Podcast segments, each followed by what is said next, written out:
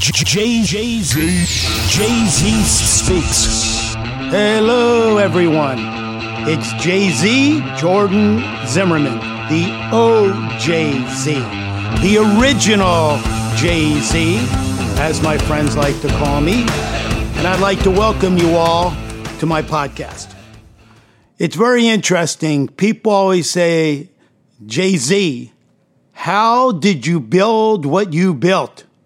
And I say all the time, the big D, being a dreamer. How many of you out there are dreamers? We all must remember that we cannot ever stop dreaming. So, where did it start for me? I want to share it with you to give you all inspiration that anything is possible. I was born in Newark, New Jersey. I was born to a middle class family, like many, many of you. I moved to central Jersey, Middlesex County, and grew up in a little town called Old Bridge, Sayrewood South.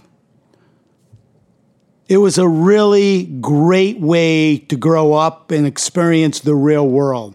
But there was also exposure to things that taught me to be a bigger dreamer, that taught me to never give up on my dream, that drove me every single day. And I hope today a lot of you can relate and it'll help to drive you.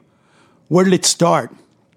First, I used to hear my parents' friends and my friends' parents always complaining.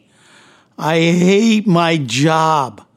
You know, I never have enough money because I don't make enough money.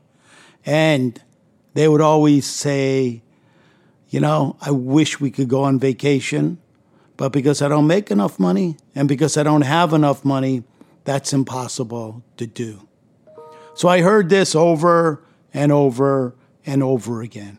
And I said to my dad one day, why are they like that? Why do they hate it so much? Why don't they go get a new job?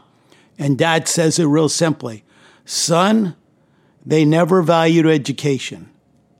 So if they don't value education, some of them didn't even graduate high school. And the ones that did, or the ones that didn't, took whatever jobs they could get. Yes, whatever job they could get, and they went to work. And they made a little bit of money, but they thought it was a lot of money because they'd never made money before. And what did they do?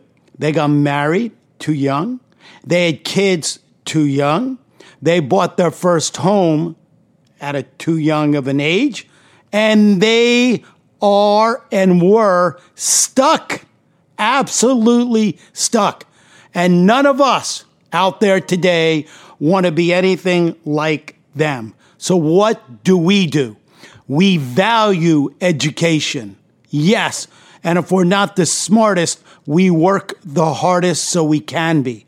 Number two, we continue to advance our education because we know that education and, and, that relevancy from working makes us smarter every day and creates more opportunity for us every single day. We have found what we love to do in life. We're dreamers. Continue to dream and continue to chase the dream.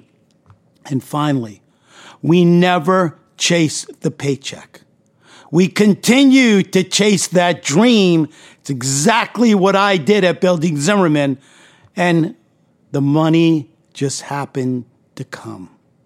I could tell you, if you love what you do every day, if you're passionate about what you do every day, and if you don't listen to the no men, the naysayers that come around your life, they come from all angles. They could be a friend, they could be a relative, they could be your ma, they could be your dad, they could be your teacher. They could be the traffic guard. They could be anyone that wants to rob you of the ability to dream.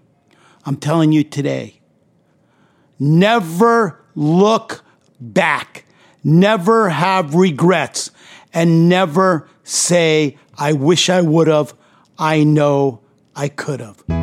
This is the first of many of my podcasts. And I hope that many of you can relate to what I discussed today and it inspires you that anything is possible.